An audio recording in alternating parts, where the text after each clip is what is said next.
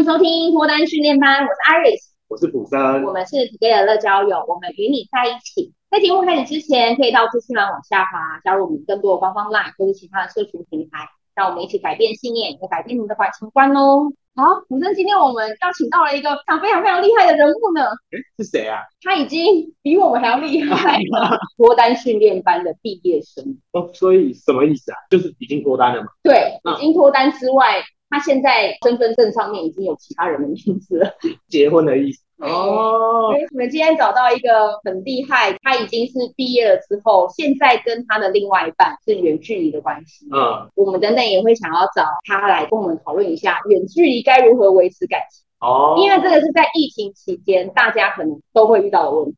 啊、嗯，就相隔两对啊，就连台北跟台中，可能在疫情期间都不太能搭高铁啊，对，都可能会有这个问题。嗯，然后另外一个就是，居然是用闪婚的方式进入到目前的关系，嗯，真的很酷很特别，所以我们就欢迎天子太太。嗨，大家好，我是偏执太太。我先定义一下闪婚这件事情，我们俩交往六个月就结婚。哇，哎，那那我也想好奇问偏执太太，就是你觉得什么样的？关键会让你想结婚，就嫁给这个人。哦，什么样的关键哦？其实那时候刚认识的时候，觉得还蛮合的，因为我跟他跟泰国都有渊源。他是两岁的时候来这边，然后我是高中的时候在这边，然后所以我们等于是在泰国的台湾人这样。但是我们爸妈不认识啊，我们都是因为爸妈在这边工作的关系，所以才过来。呃，刚开始第一次认识都是朋友介绍的，但是我们两个有点像是网络上视讯，视讯之后才一直聊天，然后才出来见面。先从网友开始。对，我觉得有点像网友，可是我们整个速度非常快。介绍我们俩认识的朋友，他自己也是闪婚，那他就教了一些有点像秘籍的东西。我发现还有一位艺人杨千霈，他就说他跟她老公当初闪婚也是用这一招，就是。会问对方很多比较算尖锐吗？还蛮直接的问题，就是问对方说：“哎，对于未来，如果两个人长期在一起的话，你未来想象的一天会长什么样子？”然后从对方口中你可以得知说：“哦，原来他想象一天应该是怎么过？呃，家事谁做啊？然后或者是会出去吗？还是都待在家？大概知道对方对未来的想象。”我现在是觉得啊，大家也可以列一个表，一定有那种你比较在意的点，跟你没那么在意的点。所以你要把你比较在意的点，可能就大概三五个，那三五个重点抓出来。如果真的那三五个点都不一样，那你就去想一下，说，哎，那你可不可以接受？不然的话，其实我必须讲，就真的到现在，虽然我们已经在一起这样子结婚生小孩，大概四五年了，可是还是有很多问题还是没有办法被解决的。对，有很多问题你还是觉得说好，那就先且走且看这样子。可能要列出来什么？哦，我早上醒来啊，你一定要先抱我。然后 准备早餐啊，回到家的时候要一起吃晚餐，类似像这种，嗯，对。可是我觉得女生比较像是比较图像嘛，所以就是从对方的对一整天的想象，可以大概猜得出来这个人他的个性是怎么样，就对于未来他的想法是什么。嗯，不是看他一整天的那个规律啊，或者他安排的什么 schedule，我觉得不是，我觉得重点是大概知道说这个人他的思维他是怎么想的。所以他拜月老啊，就月老。不会直接问你，但是你如果把你的条件列得越清楚的话，这样子目标可以缩到越小。所以在还没有认识老公以前是有求过月老，然后后来发现就是来了这个对的人，可能有，但是我有点忘记了。但是我很确定我有玩交友软体，而且我玩的很认真。就是我所谓很认真，是我那时候好像就有规定自己一两礼拜就要出来见面认识新的人，这样子就很像你们知道表姐吗？她有讲到说要把分母拉大。嗯，其实聊到最后真的很像事业，因为跟每个人讲话就是嗨，你好，我叫什么什么什么，你知道很难去跳脱一个新的框架聊新的东西。那我好奇一件事情，你在玩交友软体的时候，嗯，就是什么样特质的男生就在交友软体上面会比较吸引到你的注意，就是你会想要配对他，想要划他来。我现在有点像创业失败。我觉得顺眼，至少还是要放一下自拍照，因为有些人会完全没有放自己的样子。那种就太神秘了，那种就是划一划就想说啊，算了。你可以放一些其他你就是有兴趣的东西，例如说你喜欢冲浪，那你可以放一下海边的照片，可是不要全部都放海边的照片，就还是要有你这个人的样子。还要多元一点，就是啊，例如说像放我冲浪的照片，然后跟诶、欸、我在咖啡厅很 gay 拜的朋友帮我拍的照片，然后还有一堆呃下厨的也有，反正就是不同面向的我，我可能都放一张这样，所以这样的话会让女生觉得比较容易配对这样。我觉得是哎、欸，你平常喜欢做的事情样子，这样比较好聊。说，哎，那我跟你可能有什么共通点？觉得什么咖啡厅好喝，然后去哪边海边冲浪会比较好玩。哎，那我遇过一个，就是很多男生会做的，他会放他的肌肉照，然后啊超壮啊，借我朋友的手机来看，然后我就很好奇，就是如果说一个男生在他的页面上放放了各种各样健身肌肉的照片，以女生的角度，你们会怎么看待？哎、欸，可是其实他放肌肉照，我觉得还不错。他把他的优点就是列出来啊。因为我自己不是喜欢肌肉男，可是如果喜欢肌肉男的女生，就很容易会想要跟他聊天吧。我比较没有太大感觉，因为我可能看到肌肉的时候，我会去看他的那张照片是不是很有自信的在展现身材。因为如果说今天一个女生她对她的身体有自信，嗯，弄点小沟，或是她表现出她的腰线，这个我 OK，嗯。如果这个男生已经是那种像是约跑的那一种，只穿一条三角裤，对，已经是有点色情，哦，我就会大扣分，哦，我就会觉得那个男生在秀的时候是很有自信的展现身体，而不是想要做一点。我懂目的性。对对对。呃，好，我要去换照片。啊 或者是你露的刚刚好，这样露一点小线条就好了。你可以放你的背影啊，我觉得你背影的肌肉还不错，所以听起来是就是男生要懂得生活，对不对？生活品味很重要。对，但是我也遇过很奇妙的，因为我那时候大量的出来 dating 嘛，然后我遇过一个男生，好像呃，他跟我讲说他平常收入来源是靠线上赌博，我只知道说他的平常工作就是这个。没有再继续跟他深聊。这个就是见面一次，我就没有去见了。哦还有见到的，因为很多是没有见到的，他那个很容易就是诈骗。嗯，因为我曾经遇到过。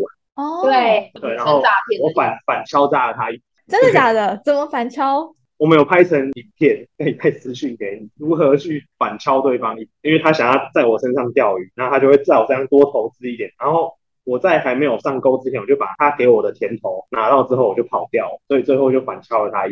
哎，这很帅耶！这拍成影片真的会很想看。这影片搞到最近还会突然爆红，因为最近很多柬埔寨事件，它就是跟我们在软教软体遇到的那种情况很类似，跟你嘘寒问暖啊，嗯、然后开始给你昵称，疯狂示出好感。对，然后一直问你说你在干嘛，要不要就是一起怎么样啊，还共组家庭。而且他们很多是金融业的，不是吗？都说他们在银行上班。然后他现在都是靠那个被动收入吧。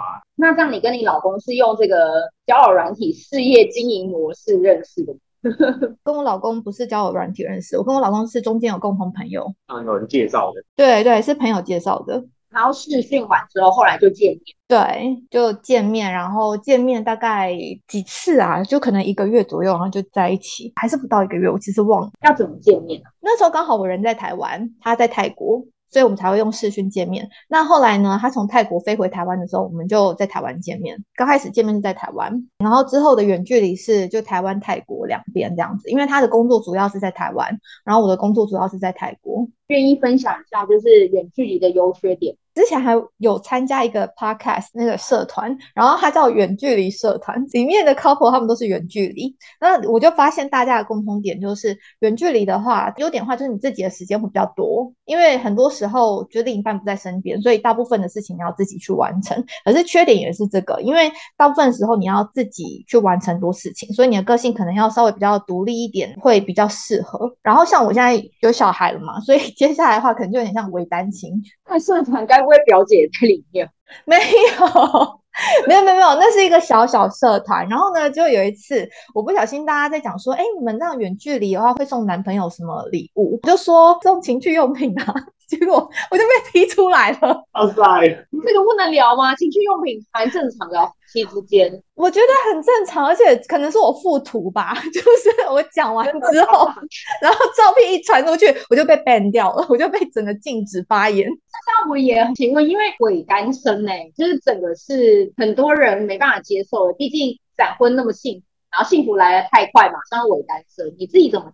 是啊，因为我自己觉得在泰国的话，我有交过泰国男朋友之前，那我就觉得那个状况其实跟伪单身没有太大的差异，所以既然这样的话，不如就 就找一个我觉得可能相对稳定的。突然好奇一件事情，曾经有一阵子我对泰国非常就是热爱，然后就我有听说，就是泰国男生是不是对感情上面比较不专？基本上是，而且我觉得不是只有泰国，是整个东南亚哎。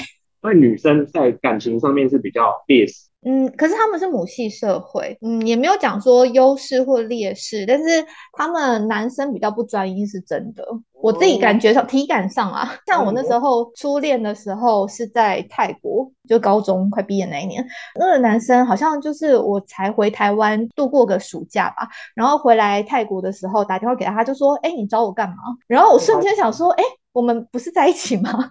但他可能想说，我都没跟他联络吧。我觉得他们这边就是有一个特性，就大家比较活在当下。所以他们不见得会去想到很后面的事情，不管是男生女生都是，所以也不能说就是完全女生就吃亏啊，可能会有女生劈很多腿，也会有这状况啊。可是感情方面，他们可能不像华人社会的制约比较多，就是我们可能会说，呃，一夫一妻，然后要忠诚，不能够同时跟好几个交朋友，然后可能还要避嫌。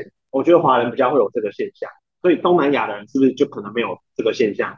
所以他们在感情上面保持的就是保持的一种比较开放的态度。对啊，他们会保持一个比较开放的态度。然后有时候甚至我有听过我妈妈，因为我妈妈那一辈就是阿姨了嘛，她朋友的小孩跟泰国老婆离婚，就是他妈妈非常爱那个泰国老婆，所以即便可能什么节日啊，还是邀请他前妻回来一起过这样。那他前妻也还蛮大方的，虽然就已经有另外有男朋友或者是有稳定的关系，但是他也是愿意回来一起跟大家过节日。哦，所以听起来他们好像是蛮普遍的一个现象，嗯，就跟台湾不太一样，嗯，哦，这样听起来我是不是要去 认识东南亚人？可是我必须给你一个小忠告，因为我觉得泰国女生当然不是全部都这样，可是还蛮常有那种故事是，例如说台商在这边经营了很久很久的时间，可能二三十年，到晚年的时候，他准备要退休的时候，就被泰国女生骗走。所谓骗走，就是整个卷款潜逃之类，就没有留任何钱给他。我也没有什么好骗。好，如果你是这样觉得的话，也是可以。我想问，比起泰国的男生啊，你会比较倾向找台湾的男生结婚吗？我觉得会耶，因为像我不知道你们是怎么样，可是像那时候，如果问我爸妈好了，就说，哎，那你们觉得结婚对象应该怎么样？他们就会说，应该是要比较有责任感的。可是责任感这件事，我会觉得在泰国的男生普遍来讲比较难找到。但是亚洲的教育就是像什么儒家思想啊等等的，当然现在年轻人已经是另外，你知道，就是什么开放性关系啊，那已经是另外一个世界。但是基本上的话，我觉得亚洲人的思想还是比较保守。然后责任感这件事情的话，还是比较有啦。诶，这样听起来，台湾男生很优秀。听众其实，在感情当中，其实很有竞争力的。其实我我听说很多在国外留学过的朋友，不管是日本、韩国，其实很多都说台湾男生是在亚洲出了名的，评价很高，真的。就是你说长相吗？不是不是，但这是真的。可是台湾男生的话，就是有一点还可以再进步的，就是我觉得嘴巴要更甜。台湾的男生算是比较会做事的，因为我我的感觉是，如果我今天跟一个人在一起，他从头到尾都是用嘴来画大饼，嗯，我完全不行。台湾的男生是蛮甘于做工具人。我我会跟太太稍微介绍一下，因为我自己出生在香港，我小时候就住在香港，然后我也是认识不少香港。我觉得香港跟台湾的差别就是，香港的男生确实比较会哄女生，哦，真的，哦，也确实比较会打扮穿衣服。然后稍微也是比较懂浪漫，因为他们其实也是英国那个时候统治的时候，哦、他们其实是女生跟男生其实地位是蛮平等，嗯，他就不像台湾男生是很任劳任怨，哦，对，对，做牛做马，或者是说就永远守在他旁边，感觉好像跟我们的爸妈那一辈有一点点关系，嗯，因为我看我爸也是，对啊，不太不太会讲好听的话，对，可是他会为家里做很多很多事情。哇，好感动哦！可是这是事实哎，我觉得台湾就是有某部分比较奴的因子在，就是并没有活在当下，有活在未来的感觉，就是有跟你想要怎么过生活，好像一直在准备。对，但是他的过生活方式就是平淡无奇，对，比较不花巧，所以就看大家想要什么。如果你想要谈恋爱的话，那就尽量东南亚 OK 啊。因为台湾男生如果嘴巴甜一点，就所向无敌了啊！真的，只只差低薪而已。哎，那香港的离婚率高吗？应该比台湾低一点，因为我觉得香港是非常重视家庭环境，所以他们会甘愿走向结婚。因为香港的房价很高，所以其实很多夫妻来说是非常不友善。如果他今天愿意走到这一步，然后愿意一起就是共同抚养小孩，那表示他们有很大的决心，要牺牲掉自己某部分的生活品质。哦，反而离婚率稍微低。哎、欸，那我也想想知道说，香港那边他们的结婚年龄跟台湾比起来呢？我觉得没有差太多，因为其实香港是更多人选择不婚。那我知道大陆他们是早就结。毕业，然后二三二四可能就怀孕生小孩。因为我以前哦在那边交换学生，然后后来我就发现，我大学毕业后，我当初认识交换学生的朋友，一个一个结婚了，超快。我觉得对他们来说，好像三十岁算晚婚，可是，在台湾来说，三十岁以后结婚都很正常。结婚还会被家人劝说，你要不要想清楚？对，真的是这样。三十岁过后，家人就会开始有点小着急，因为我爸妈是这样。当初还是我妈自己跟我跟我老公说，哎，那你什么时候要娶我女儿？因为担心那个生小孩问。可能是，然后可能某方面也想说，哇，三个女儿都还没有结婚呢，那现在应该就很 OK，对不对？我觉得可能其中一个结婚之后，然后剩下的他们就也就觉得说，好了，那就大家随缘。对，因为我姐在二十七岁的时候就已经先嫁了，隔一年就生小孩，所以我就没有这个压力说，说呃，一定要有一个孙子给他们玩玩弄，不是，不是玩弄，逗他们开心，逗他们开心，就是他们生活也有其他重心啦。想问一下太太，就是你是觉得？泰国跟台湾的两性关系相处起，或者是说他们对于感情观念，除了活在当下啊，你说泰国跟台湾的不一样吗？对啊，台湾的话，像我觉得我们这个世代，就是三十几岁的世代，我觉得大家都还算负责任啊，相较于泰国这边，他们就是比较活在当下，然后不会去想那么多说，说哇那。接下来怎么办？这类的问题，他不会去想那么多。有的时候他们觉得那就开心就好。对，那台湾的话就会比较想比较多，甚至说觉得我们已经交往那么久啦，那是不是要为对方负点责任呢？应该要结婚呢？应该要怎么样走下一步这样子？但是泰国比较没有那么神，嗯，所以我泰国的朋友蛮多还单身。就是女生会想要像台湾的女生一样逼婚啊，催婚。嗯，身边的朋友是还好，嗯，可是他们也蛮，就门当户对这个观念在这边就是比较深这样子，因为他们贫富悬殊很大嘛。哦。当然也会有听过那种哇，前一个晚上去夜店，然后隔天一觉醒来之后就发现，哎，这个家好大哦，然后就决定要嫁进去的这种，这种故事也是有。他们的离婚率会高吗？离婚率，因为我碰到的泰国人比较少，然后我碰到蛮多是中国人。就是有些家长是中国人，哦、然后我发现离婚率也不低耶。我知道很多，就是很多单亲妈妈，就像你刚刚讲的，她可能就交了新女朋友，然后就把那个小孩丢给妈妈照顾。我记得很多都是这样。对对，有蛮多是这样子的，或者是她就是再婚，然后就跟很多不一样的老公，然后有生小孩这样。嗯、但是我觉得男生不介意的话，其实也还好。像这种台湾的话，就会比较介意。像你现在是都定居在泰国嘛，对不对？对，只要岔开话题一下，因为我 前几个月去医院检查，然后呢，我脑动脉瘤的关系，然后那时候脑动脉瘤已经破掉了，所以他不准我飞，他就说你就算要开刀，你必须在泰国开，因为他不会开适航证明给我，就在泰国开刀。开完之后呢，我上个礼拜检查，他就说哦，我这个又有新的脑动脉瘤，或者是当初开刀的时候旁边的脑动脉瘤他没有注意到。我想说，天啊，这也太惨了吧！我要再开一次嘛，所以我就决定我。下礼拜要回台湾，所以打算就是都住在台，还不确定。我先看一下台湾医生怎么说好了。因为泰国这边他们的开刀，那医生就有钱拿嘛，对，他掌管自己的业务，所以他就希望有很多人跟他找他开刀，这样真的是好家在。我今年还去年有买保险，一家三口是一年八万，不然的话我开那个刀花两百万。那还是回台湾检查清楚，我觉得比较好。对啊，不然就是那种听说开一开，然后发现哎开错了，这种故事也有。那这样之后你回到台湾，你老公现在也在打，就不需要远距。对，可是我回台湾只是检查，就有点像是看医生怎么说。如果医生也觉得这一颗要开掉的话，我就会开刀。如果开刀的话，一般来说大概像我上次就在医院躺了快一个月，因为这个脑动脉瘤它基本上要固定的去检查，比如说每半年啊、每一年，所以之后就可能会来来回回。那你自己有想说，反正就刚好趁检查就回到台湾定居，然后跟老公就需要远距离。那这样感觉是不是也蛮 OK 的啊？就住在一起。对啊，其实我刚开始跟他交往的时候，我还蛮习惯就是远距离的关系。那就这一两年，因为疫情的关系，就我们两个人就几乎都在一起嘛。我本来以为我们会因为这样在一起，然后吵翻了，但是也没有我想象中这么的严重。因为如果搬回台湾的话，我整个工作重心要转移嘛，所以我还要再想想看。但是我如果真的要比较起来的话，以工作的状态，我其实觉得在泰国工作会比在台湾轻松。这是为什么当初会选择在泰国工作。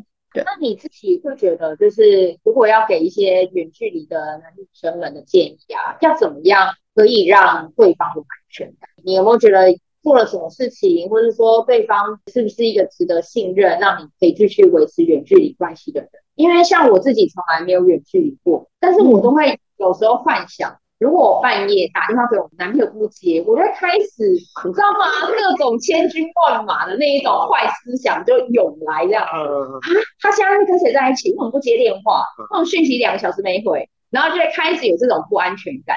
那我也是很想要问这种已经毕业的毕业生，就是你们当时是如何克服这种不安全感？怎么样的对象是可以继续远距离，然后谈恋爱，然后到结婚的？嗯，我觉得。从交往的时候，你看他的事出的诚意，例如说他现在这一通电话没有接，他之后会不会回口？然后他回扣的时候，他是跟你讲说他在干嘛？然后再来就是我发现呢、啊，其实如果这个人会劈腿的话，他就算再乖，再怎么样给你很多的保证，其实他会劈就是会劈。上班族的话，他就算中午十二点到一点的休息时间，他也这样可以到处去拈花惹草。所以我觉得其实主要是那个人，你如果信任的话，我是觉得还好。但是我们还是有用一些，例如说那叫什么 location sharing，就是我可以知道他现在在哪里呀、这样子，我觉得我老公本质上算是一个蛮比较喜欢待在家里的人，所以其实反而他比较喜欢跟我讲电话，可是我没有那么爱讲电话，所以觉得要每天讲，我也觉得嗯好累哦。如果说要给单身男生女生的建议的话，会觉得说不一定真的要结婚，因为 因为我觉得结婚不见得比较好。咦，这个我好奇，可以深入聊一下吗？为什么不一定要结婚？因为我真的觉得结婚就是一个白纸黑字，虽然我结婚前不这样觉得，因为我老公那时候就提出一个问题，他就说：“那为什么就是有小孩就一定要结婚？”然后我就说：“可是这样子比较有保障啊，比较有安全感。”我觉得这可能是我当初觉得这样子比较有安全感，可是事实上自己结婚之后就觉得说，其实也不一定真的一定要结婚，因为它就是一个白纸黑字。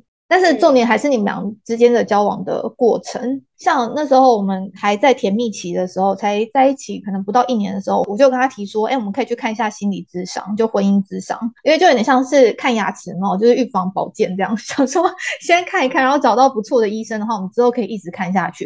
然后我觉得这一招还不错，就是如果两个人之间有什么分歧呀，或者是你不觉得就是透过一个第三者。来帮你们，不管是评断或者是去调解，我觉得都会比较轻松的感觉。认同。对，所以我觉得就结婚不结婚在其次，然后我觉得有没有中间不管是共同朋友或者是共同呃第三个人，然后来帮你们调解你们中间的分歧，我觉得是另外一个方式。这样。那你不觉得就是你现在已经结婚的身份，你不觉得这个东西是稍微有点作用，还是你觉得它就是白纸黑字？哦，你说因为有这张纸，所以也许对方会对你有不一样的态度，是这样吗？嗯，对啊，因为毕竟就是结婚了嘛。哦，那这还是要回归到对方的责任感吧。不过我还是劝，不管你是单身还是有家庭的人，你要先把保险买好，这样。自从脑动脉瘤开完刀之后就觉得很重要哦。生前会用得到的很重要。对对，生前会用得到的还是要买一下。那你刚刚有提到就是有找心理咨商。呃，我当初那时候会这样做的时候是还没有问题的时候，哎，不是讲的好像我现在有问题，但是 当初会这样做的时候是两个人感情正好的时候。那我觉得那时候有点像是你什么事情都先给一个预知，就说，哎，我等一下要干嘛喽？那等到时间到的时候，是不是对方就不会觉得伤害这么大，或是这么震惊？就是我的想法是这样，所以我当初很早的时候就提出来了。如果是已经到事情有点发生了，或者是比较严重的时候再提出来，那对方会觉得说，哎，你有顾到我的感受吗？或者是已经发生事情了嘛？所以大家只想要伤害对方，或者是大家只想要得到自己的好处嘛？所以我就觉得早一点讲早好，早一点找到适合你们的智商师，因为毕竟咨商师他也是人呐、啊，所以可能就要也要看说，哎，这个人跟你们的频率对不对啊？这样子。婚前婚后的心情转变，因为像你半年就直接走入婚姻，有没有跟你觉得一开始想的不一样？两个人如果结婚的话，其实改变没有很大，就跟交往前差不多。可是生小孩的话，会是另外一个真的是新的挑战。因为如果没有孩子的话，也也许可以像过去那种像情侣的模式，然后继续约会啊，或是干嘛，好像不太需要再顾虑到，哎，家里还有一个孩子要干嘛，要喂他，或是要要顾他。可是好像孩子出来之后就多了这一些顾虑。对，就是会有很更多问题产生啊，例如说，嗯，家事谁要做啊？然后小孩三岁前的话，谁要照顾？我相信那种很多家庭本来没有小孩，然后因为小孩出生了，有一方会选择说，好，那他就先把工作停掉，因为小孩总是要有人照顾啊。但是当然你们可以交给保姆啦，所以这是也要看你们两个要怎么去协调。然后还有例如说教育上啊，要上什么样的幼稚园啊？然后或者说才艺班啊，对方的想法是什么？你的想法是什么？很多的细节要去磨合。这是当时结婚前没有想到这么多细节的地方，所以我觉得如果有生小孩的打算的话，这一些细节可以再问得更清楚。当然不见得说哇，就是他现在回答的跟之后都会完全一模一样，但是就大概有一个框架出来说对方大概是一个什么样的人这样子。可是我觉得结婚的好处还是有，就是你不用再像在单身的时候，我觉得单身的时候比较爱漂亮。要在那个单身市场里面打滚嘛，所以就会比较爱漂亮啊。但是如果结婚的话，就不会去在意这么多。嗯，就是毕竟有一个固定伴侣在，还是会比较心安呐、啊。对，那上次结婚的好吗？对我来说没有很好，我还是喜欢打扮啊。但也可能看个性啊，因为我有遇到很多那种，就是妈妈很厉害，小孩已经七八九岁，她也是都随时保持很好状态，也是有。但我就是很懒这样。结婚，呃，如果要讲坏处的话，就是可能你的时间上啊，就不会是只有你自己嘛。以前你只要负责你自己人事物就好，可是现在多了另一半，还有另一半的家人、小孩子，所以就时间分配上要再更精准、有效率。所以在时间精力上会有另外付出的比例，要自己调配好。听起来好像好像结婚没有好哎、欸。对，没有啦，还是有人很想结啊。可是我相信下面一定会刷一排留言说，对啊，就是 干嘛一定要结婚之类的。现在很多在婚姻的那泥沼里面的人就会这样讲，就说干嘛一定要结婚啊？可是我觉得，当两个人是有婚姻关系，就比较稳定的关系，就还不错，就不需要在单身市场里面这样战战兢兢的，然后也没有要有小孩的那种经济压力。结婚但是没有小孩，顶客吗？对，顶客，对对对，顶客族。是两个人想出国就出国去玩，然后又比较享受生活啦，不太会被小孩子牵制住。例如说，突然出去玩，然后还要把小孩也许丢给婆婆或是自己的爸妈带。对，没错，有小孩就顾虑比较多，比较大。对啊，而且你看，丢给长辈带也会有其他烦恼啊。今天长辈跟小孩的互动，跟孙子的互动，跟我们就是爸妈的互动会差很多。嗯。吃糖果，吃巧克力啊，给他吃个子。对，可是哎、欸，我觉得很有趣哦，就是结婚之后会发现说，哎、欸，自己真的很像自己的爸妈，对方也是。嗯，你可以接受对方的爸妈是那样，你再决定要不要结。没错，然后还有也可以看一下他跟爸妈相处的情况，因为我觉得结婚之后会很像家人。那他对家人的方式是什么？不见得完全一样啊，可是以后可能他对你，或者是你对他，也会很像在跟家人相处。所以这是我给大家的一点小建议。好，那今天的这个节目呢，就很高兴可以邀请到君子太太跟我们一起分享有关两性的议题，还有一些其他方面，也许是东南亚世界的一些看法。那如果喜欢我们的节目呢，可以往下滑，帮我们留下五星好评，或是可以追踪我们的 IG 社群平台。Together 呢会给你最好的建议，希望你可以找到终身的好伴侣。像是现在已经毕业的太太，虽然她这样说，我还是会对婚姻很憧憬。OK，大家如果有兴趣的话，可以来听我的 Podcast。我 Podcast 节目叫偏执太太，谢谢。我主要是邀请一些住在海外的来宾来聊天，或者是想要在海外工作啊、求职的朋友。当然，现在最近有很多诈骗嘛，所以除了诈骗之外，那如果真的要在海外工作的话，就是我有邀请一些来宾来聊天。因为像我自己之前是一直很想出国工作，嗯、但是都没有这个机会，所以我就是被留在台湾。嗯，所以如果像我，我就会觉得，哎、欸，这个我会想知道一下。搞不好听完一轮还觉得台湾很好。哎、欸，对，没错，我老公就是。所以大家如果有兴趣，也可以一起去听天使台台的 podcast。那今天呢，就是很高兴一起来录。我们如果说听众有兴趣的话，也可以往下滑来看一下我们的一个相关的社群平台。那我们下次再见喽，各位，拜拜。谢谢，拜拜。